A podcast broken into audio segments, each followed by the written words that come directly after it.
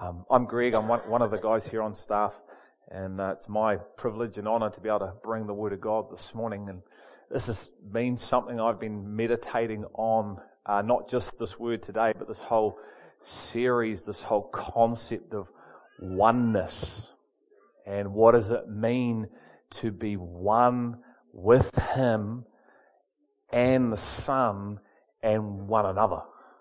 What is that really mean? And um, my title's called "I Pray That They Would Be One," and it's part two. And um, three weeks ago, I shared uh, this message, um, and we're all sharing on this oneness, unity concept, this truth. And I shared how Jesus has a dream. You know, so often we want to, we say, God, give me a dream. And yet Jesus has a dream. And my life is to submit to what He wants, not what I want. So often it can just be about what I want and, you know, give me, what, what's in this for me? What's in this for me? And God, you give me a dream. You know, Jesus has a dream. Jesus has a vision. Jesus has things that He wants His people to be moving towards. And what I found uh, is that my dreams and my purposes are found within Him. And so I must let go of everything, it be emptied of, of every agenda that I have, every want, every desire, firstly, and submit my whole being to Him. And as the church does that, we discover the thing that He has for us as a body, firstly, and then as individuals. And Jesus has this incredible dream. He was the high priest. And so he prays this prayer of being one. I pray, Father, for these men here today, these men and women, the people that will hear their message, me and you. 2,000 years later, we're still hearing the message and he says, I pray that everyone that hears the word would be one. Would be one. So I want to give us a little quiz and see who was Who's, who's been thinking about this? Who's been listening? Who's been taking notes? Who's been chewing? Bible says to chew on the word, doesn't it? It says to meditate on the living word. And so, part of this is a little bit of interaction. So, um, I want to see, uh, I gave four reasons why. Four reasons why Jesus prayed for oneness in my message three weeks ago. So just wherever you are, just maybe turn around in little groups of two or three and just who can give me those four reasons? Why did Jesus pray for oneness? See, we're all going to learn today. It's about interaction. It's not about sitting there and just listening. It's about interaction. So, go.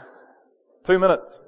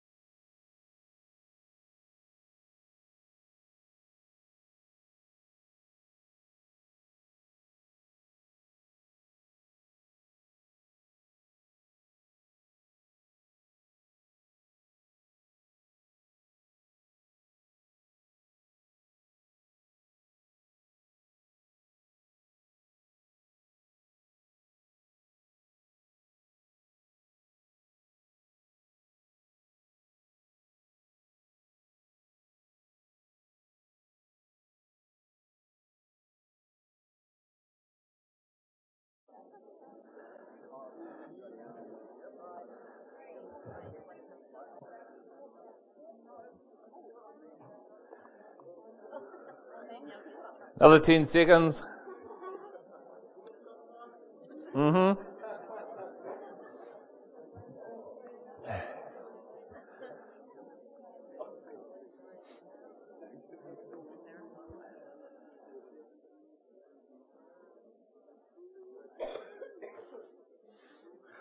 Okay, let's start. Uh, we're going to go one, two, three, four.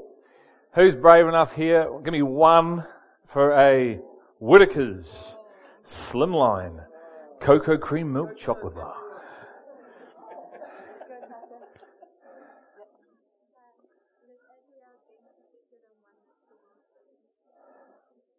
as we are being perfected in oneness, the world would believe that Jesus was sent for them. Beautiful. Well done.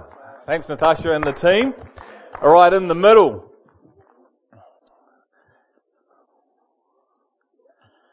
Maybe we want allow God to reign. Yep, so the kingdom of God, those people who are of oneness, allow the kingdom of God to reign in them. Well done, Shirley. This side. So we've got uh, one, so a world would believe that Jesus was sent. Two, that the kingdom of God would move through the church. Those of oneness allow that process to happen. There's two other things.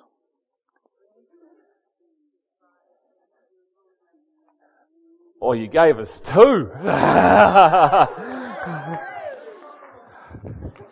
so you answered for these guys up here. So who wants a chocolate bar? I'll just throw it up there. Ready? Here we go. There you go. Share it up amongst you. Have communion up on the top. so those four reasons that I gave. Number one is that when the church is perfected into unity, one, a world would believe. Isn't that phenomenal? That there, there can be such a oneness in God's people that out of that oneness, because it's Christ in the church, a world looks and sees us, not a building, but the people, and believe. The Bible says in Acts that the Lord was adding to this community's number daily, and there were other people who were in awe. It's almost like they were like, man, look at this thing, look at the love, look at the generosity, look at the grace wasn't so much about the external behavior, that the external was an outworking of a heart posture. Second thing was that those of oneness are allowing the kingdom of God. The kingdom of God, as Jesus said, is within you. Firstly, it's within you. So we're allowing the lordship of Christ in us, in our hearts, in our mind, being transformed through the renewing through the Spirit and allowing that process to happen which is lordship, submission to Him. Thirdly, as that's happening, we are being prepared unto the marriage of the bride, being made perfect, blameless, holy, and thirdly, to reign with Christ in the millennial reign. And so, those are my four personal convictions. And uh, let's come with me to, to John 17, 22, 23, because this morning I want to talk about, that's the why, I want to talk about the what. What is this thing called oneness that he prays for unity? John 17, 22, 23. Give me a yell when we're sort of there, ready to go. Yep, okay. Alright, there we go. Okay, John 17, 22, 23. The glory. Everyone say glory. glory. This is phenomenal right here. The glory which you have given me, I have given to them. The glory, Father, which you have given to me, I have given to them. Man, that they may be one, just as we are one. I in them and you in me, that they may be perfected in unity. Everyone say, I want to be perfected in unity. Do you mean it? Simon said, yes, no, not sure. if we're going to say this, if we're going to move towards this, it's going to be a phenomenal work that God's going to do in us and through us. It'll cost you time. It'll cost you things.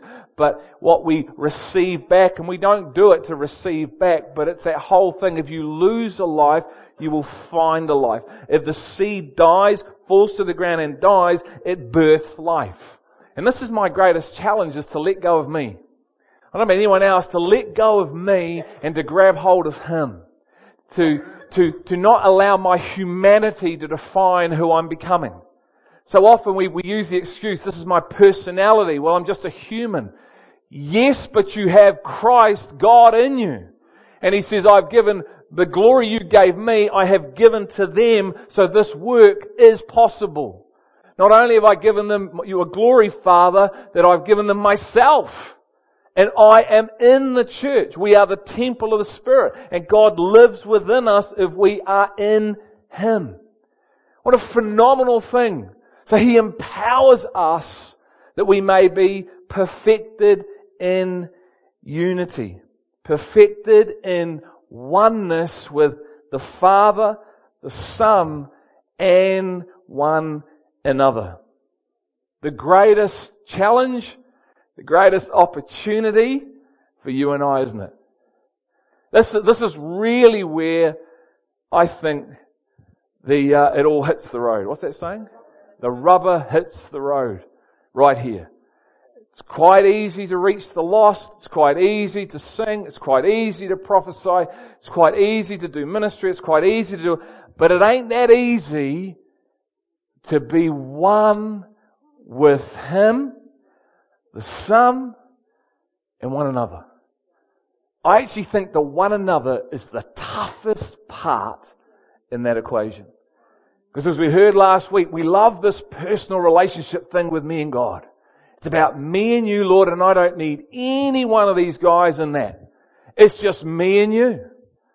You came for me. You came to redeem me. Yes, but. Yes, but. God always starts firstly with the body in mind. He always sees through the lens of a body, never an individual. And individuals make up the body. And so this challenge, but this opportunity to be people of extreme oneness where a world would see Christ in us, the hope and glory. Not seeing us like they see themselves. That's the challenge, isn't it? That we are to model something of Christ likeness. And He has given us His glory. He's given us His Son. He's given us His Holy Spirit. He's given us His living scriptures and says, right now, I'm looking for the appropriation of it on the earth. I'm looking for one body, a bride, sons, a nation. I'm looking for this oneness. He's been looking for it for 6,000 years and will continue to look for it until He returns. See, this isn't just a, a, a wishful prayer. It's, he could have prayed any prayer, but he prays for oneness. And it's a oneness in spirit. And this is my point today. I'm going to say a number of different things, but if there's one thing, if you're taking notes on an iPhone or an iPad or book and pen, write this down. This is what I'm really saying today. And if I don't say it every five minutes, say, Greg, you haven't said oneness in spirit. Okay? My whole message today is what is this oneness? It's a oneness in spirit. It's a oneness in spirit. True worshippers worship in spirit and truth. Those two things are actually one. You take the Spirit, you take my living word, which is of the Spirit, you mesh them together, you have one. You have one plus one plus one equals one. You have a husband and a wife and they are two becoming one. You have faith and deeds and you have one. You have grace and truth and you have one. Everything about this book is one. It's beautiful. I'm looking for a nation. I'm looking for a set apart people. And they will be one with the Father and the Son and with one another. You see, here's the thing. Christ, and this is the challenge and this is the opportunity, isn't it? That Christ is to complete us to such a measure so he fills me to such a measure that I actually don't need anyone else for relationship from a sense of I need you to complete me. I need you to fill me. I need you for this relational fleshly connection. What I need you and you need me for, first and foremost, is spiritual growth, transformation. It's not about the flesh. Christ is to complete me to a measure that actually I'm with my wife not for a, a, a, union of the physical. It's of the spirit. It's to bring us into a spiritual oneness. And so the more complete I am in Christ, the less needy I am and the more I can just give and serve and the whole thing forms itself into oneness. Because I don't come looking to suck the life out of anyone else. See, when I'm not complete in Christ, I actually come to drain, I will drain Kirk. I need something of Kirk to feel complete, to feel one. So what happens is in our connection, I suck the life out of him. I walk away feeling awesome. He's like, and feels completely drained by me. That never lasts on me, by the way, because the next day I'm looking to suck the life out of someone else. Instead of it being like this, Christ fills me, Christ fills Kirk, and the interaction and the growth and the discipleship and the iron sharpening iron is phenomenal. Why? Because we're one in spirit. We have a oneness. Now, we have a oneness because we are all in Christ, don't we? That's step one. Step one is that we have a oneness, if you want to, a blanket oneness because every person that puts their name, their trust, their life in the hands of Christ is one in spirit. Yes? Awesome. That's the start. He wants us oneness in thinking. Do we all think the same in this room today? We do not. Husbands, do you think the same as your wives? Wives, do you think the same as your husbands? Not even in the physical we think. What about the spiritual? What about and how we see? How we view things. How we view ourselves. How we view one another. How we view what's happening in this nation with the gay right, the bill, marriage bill. How are we seeing that? Do we see it through the eyes of self-righteousness? Oh, those people down there. Or do we see it through the eyes of love because Rome just lives as Rome lives? It always has, it always will. The body of Christ are to be the example to Rome and live a life because we see, hear, think like the one we worship, and there wouldn't be a bill. Your marriages are so phenomenal. What's coming out of you? Well, his name is Jesus Christ. His wisdom isn't the wisdom of the world. Never has been, never will. He said to Pilate, I'm from another place. I'm of a completely different reality.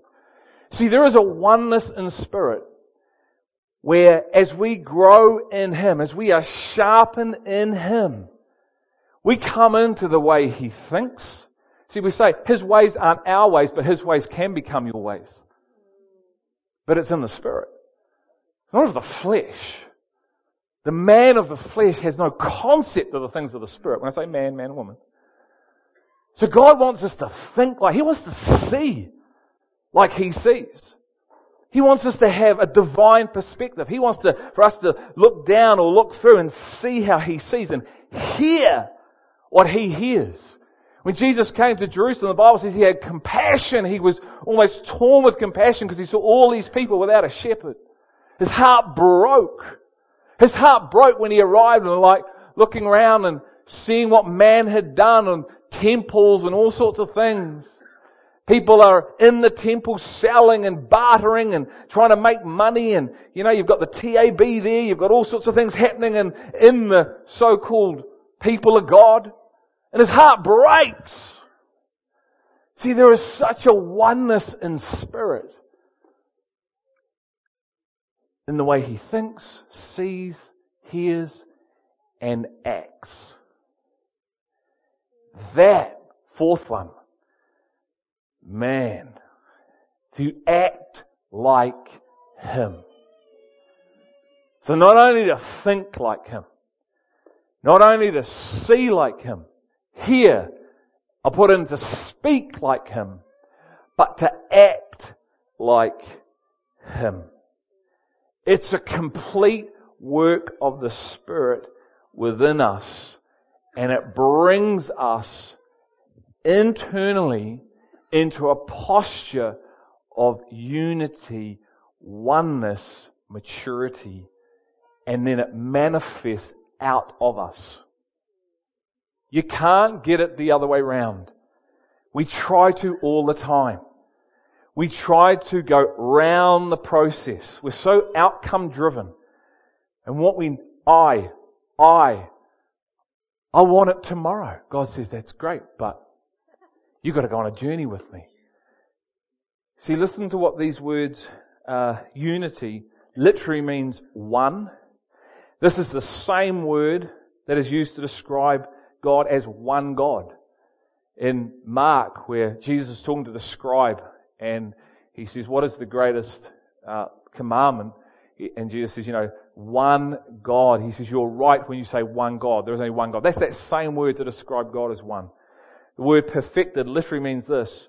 It's on the PowerPoint, Mike. Yep. Uh, to carry through completely, to accomplish, finish, bring to an end.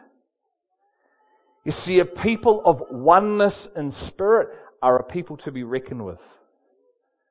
They really are. We really are. When we come into more and more and more of this oneness in spirit, which is through spirit and truth, we will become more and more a people to be reckoned with. Now I don't mean that in, we'll be a people to be reckoned with. I mean the love, the grace, the mercy, the compassion, the generosity coming through God's people. Firstly as a body, then as individuals will be phenomenal. I sent out an email a couple of weeks back and I talked about the Tower of Babel and God's been speaking to me about the Tower of Babel, but just to spin it from a positive point of view because so often, you know, and, and it is, it's, it's man in the flesh doing his own thing, but look what man can achieve when everyone's got one mind, one language, and God had to come down and distribute them upon the earth because they were building this thing that was so phenomenal. In the flesh. In the flesh. So you can build phenomenal things in the flesh. You can build phenomenal communities in the flesh. In fact, people love it. People love building in the flesh because it feeds the flesh. I'm looking for this thing that's going to feed my flesh, but in the spirit, it's another thing. They both can look the same, but internally they're very different. And that's where the hoodwink is. Because we don't have the eyes to see what's really going on internally. We just look at the outside and go, wow, look at all the oneness, not necessarily. You know, we did a cool thing here two weeks ago where we played a game. And the service was a game and it was all in relation to what's happening here. But do you know what? There may have been no oneness there. The oneness that I'm talking about. So physically and externally, they looked like there was oneness because we we're all getting involved and we're all having a good time and we're all laughing and, you know, we're doing all the thing and there's a bit of, you know, to and fro and teamwork happening and that's awesome. But there may never have actually been any spirit oneness in that. Now there may have been. Could have been completely all of the spirit. I don't know.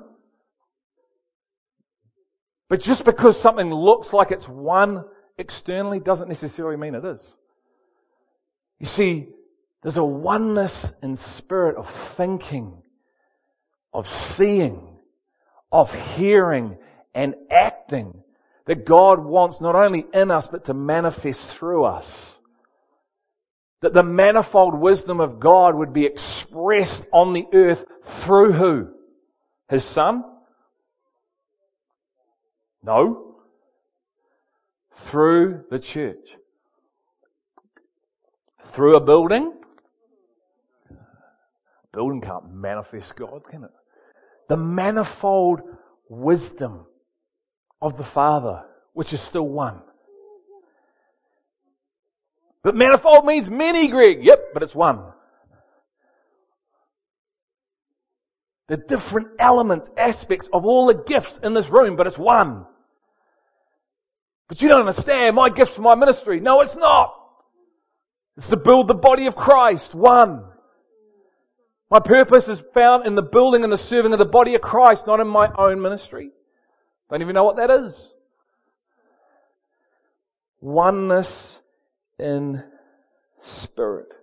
There is no place for the flesh in spirit-led oneness. Listen to these words that I mentioned before, John 6, 62. I think it's 62 to 63. It is the Spirit who gives life. The flesh profits nothing. The words I have spoken to you are spirit and are life. But there are some of you who are the disciples he was talking to, not the twelve other disciples, who do not believe. I'm going to unpack because God woke me up yesterday and it's really cool. I don't know if anyone, you probably do, you get this and, you know, you, I'm like in this, I'm not awake but I'm not asleep. And you're lying in this sort of weird state. Well, suddenly just starts downloading stuff and it's almost like your spirit, it's your spirit within you, I think, starts talking to you. Does that sound weird? And you know when you've got to get up and write it down? But because you're half asleep, you're sort of like, oh, this is quite a nice place.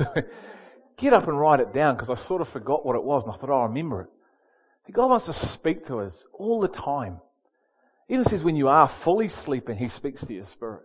To bring us into this posture, this position that's found in Him. Abide in me. What does that even mean? To come into Him in the Spirit. Oneness in the flesh births conformity. And conformity through compromise. But oneness in spirit births unity and Christ's life in us. That is why there is no offense in the spirit. Whew. See, when you're in the spirit, when you're in this oneness, there's no offense. Do you know why? Because when the flesh comes at you, you're not looking at the flesh, you just see the Spirit. You see the Christ on someone. Let's just let that just bypass. And let's be in the Spirit. See, we're in the flesh, in our flesh suit. There's heaps of offense. They said I was this. They didn't invite me to that. I wasn't in this. Oh, I didn't get invited to this. Oh, you didn't see what they did. To all the, all the stuff. We have to overcome all of that because we're people of the Spirit. We've got to be bigger than the world. We've got to be bigger than my seven year old and my four year old. We have to be bigger than that. Because we are created for so much more than that. To come into a reality of the Spirit, which manifests itself in the physical. I'm not talking about Spirit like, woo, and you float around stuff. I'm talking about really in the Spirit. See, everything's spiritual. When you're really in the Spirit, it manifests itself in the physical. Christ was fully of the Spirit, but He manifested Himself in the physical. And you can see it, taste it, smell it, touch it. It's living, it's real, and it changes things. But we have to be a people of the Spirit. Because when we're in the Spirit, we can overcome anything. The oneness in that position. But you know what we do? We agree to disagree and we call that unity. It's conformity. What we need is humble hearts to be able to walk together to find this posture in Him. But let's not confuse that with oneness that He's talking about. That is a stepping stone towards oneness in the Spirit, but it is not oneness. Not true biblical Spirit-led oneness.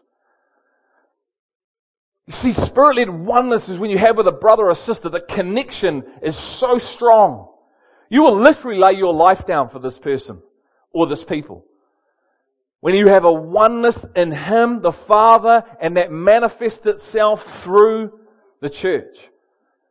See, if we don't have oneness with Him, we'll never have oneness with one another. It's found in Him. Abide in me. Apart from me, you guys can do nothing. Well, no, that's not actually true. Well, I can do a whole lot of things. Yeah, it's just not of me. It looks good. It looks like it's all that. Doesn't mean it's of me. That's a challenge, isn't it?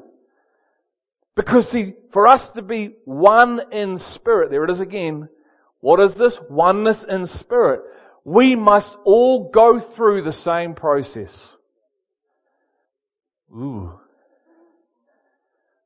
You can't get around it. We've got to all go through it. It may look different, but you could have 10 people lined up and their process was different. The context was different, but you know what? They all end up at the same point and there's a oneness now in spirit. That's why you can walk into a room. You can have more oneness with someone you don't know in Africa on an email than I can right here in my own community. Why is that? Because the intimacy of the person in Africa with God and the intimacy with me is greater than the intimacy I can have with Kyle. Hence, seek me. Seek me, you'll find me and come into this oneness in me. Nothing to do with the flesh, it's of the spirit. You start speaking and there's a language, it's like heavenly language, it's English, but it's like, whoa! There's a connection in the spirit. You can't describe it. It's even hard to try and teach it, but you can feel it. It's phenomenal what God's trying to birth in us and through us.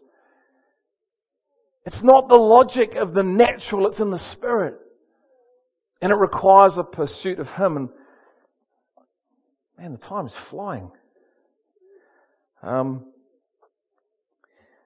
I'll give you one story. Um, come to me with 1 Samuel. And here's a great man of God by the name of David. And as I read all this, it's a fairly decent passage. Just listen. Even if you need to close your ears and I don't know how you read and close your ears, but you can if you're in the spirit. yeah, that's right, in the spirit, that's right. So just ask the Father to open your ears. Thanks, baby. The Spirit, speak to me. So I'm just going to read one verse, and this is 1 Samuel 23, 15. And then we're going to go to 24. So 1 Samuel 23:15 Saul pursues David. Now David became aware that Saul had come out to seek his life while David was in the wilderness of Ziph at Horesh. Okay, so come across to now 1 Samuel 24. So Saul is pursuing David to kill him. He's envious, he's jealous. This young boy is taking his crown in his eyes. And so I've got to take this boy down. It's quite scary, isn't it, when they're both of the same nation. David spares Saul's life. You're going to see a man that was one with God in here and in here and through his action. Okay? I'll read it fairly quickly. Father, help us hear what you want to say.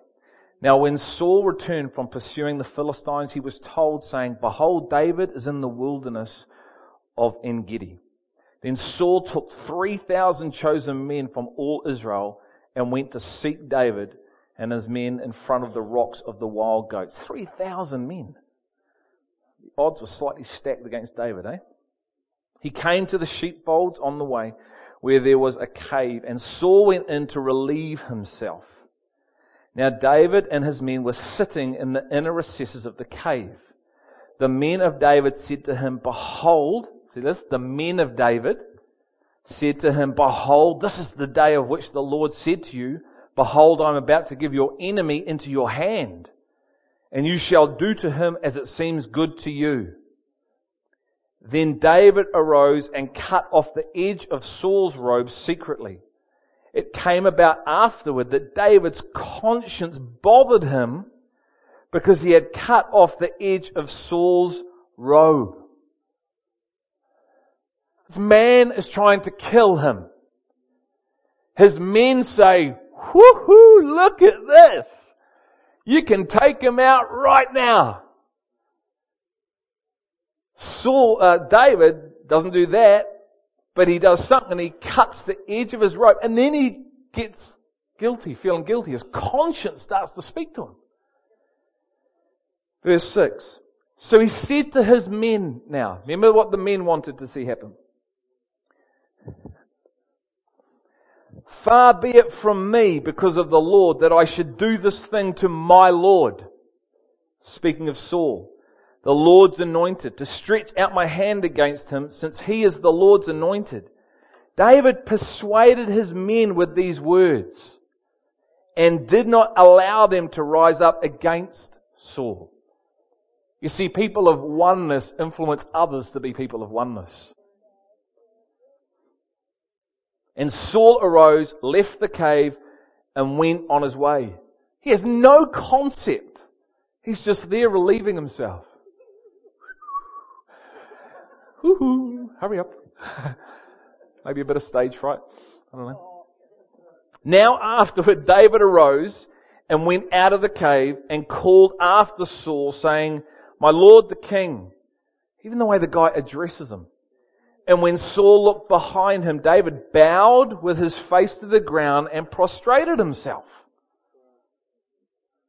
David said to Saul, why do you listen to the words of men saying, behold, David seeks to harm you. Behold, this day your eyes have seen that the Lord had given you today into my hand in the cave. And some said to kill you, but my eye had pity on you. And I said, I will not stretch out my hand against my Lord, for he is the Lord's anointed. Now my father, see. Indeed, see the edge of your robe in my hand. For in that I cut off the edge of your robe and did not kill you.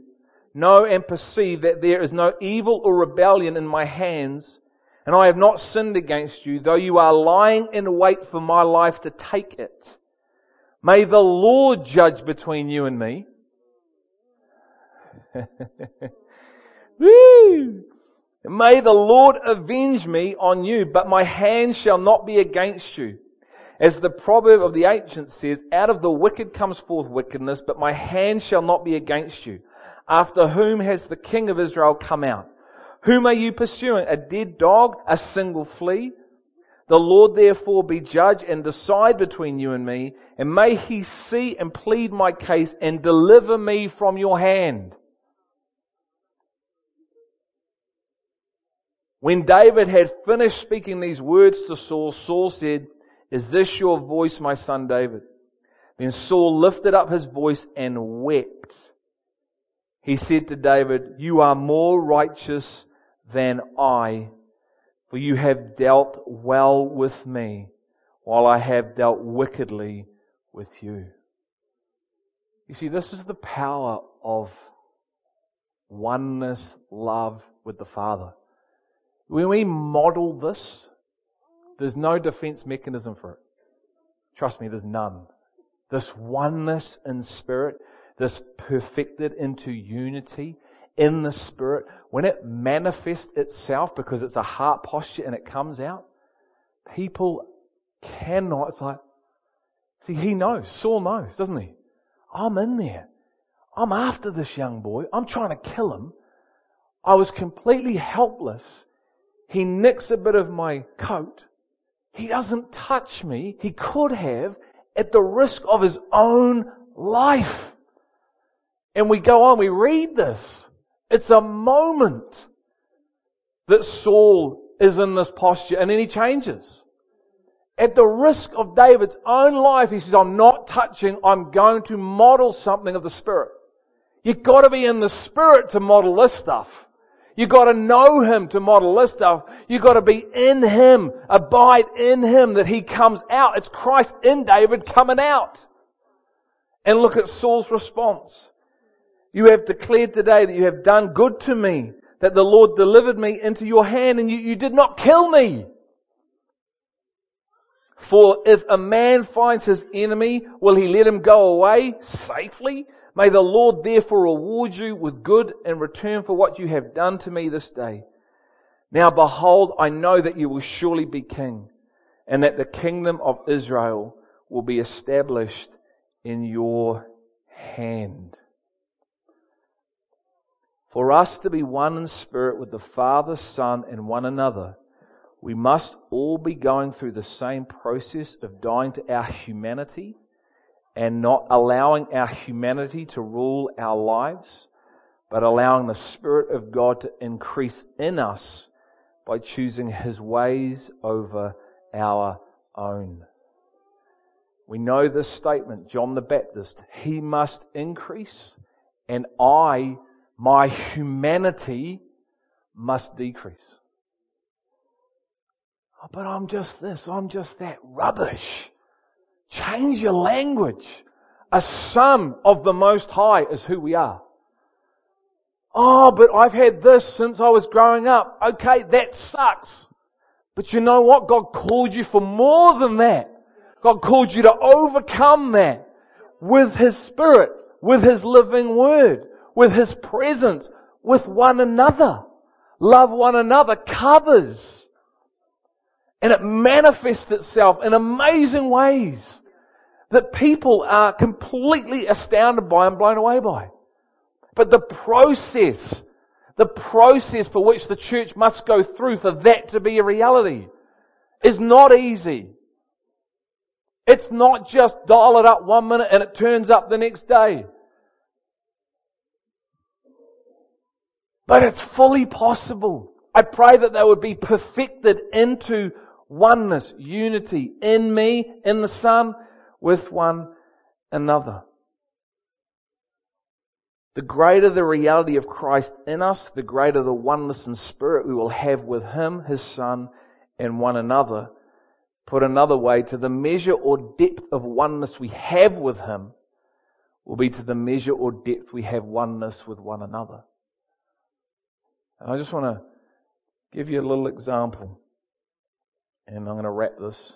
Um, the Bible talks about that if we're going to be true worshippers, we must worship in spirit and truth.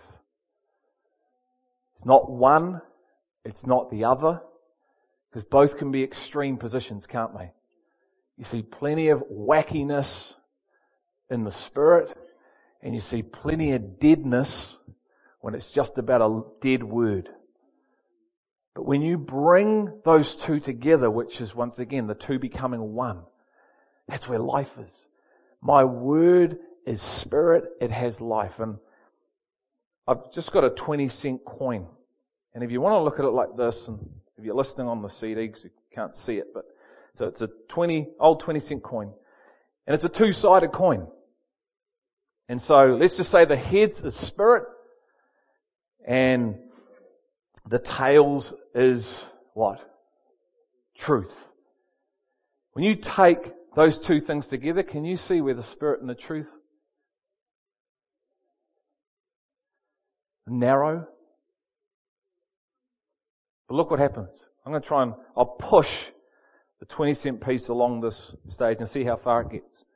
When we're just in spirit. Not bad.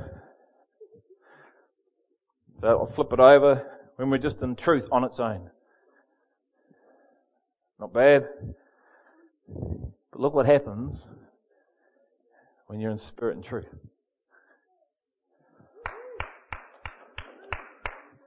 That would have gone probably hit the wall.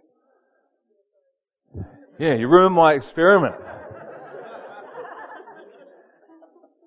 if we're going to come into this oneness in spirit, we must be people of spirit and truth. It's a narrow path. I turn that coin. That's how narrow it is. That's how fine it is. To come into this posture. To let go and to enter into it in the spirit. And then to have it manifest itself in the flesh. It has to manifest itself out.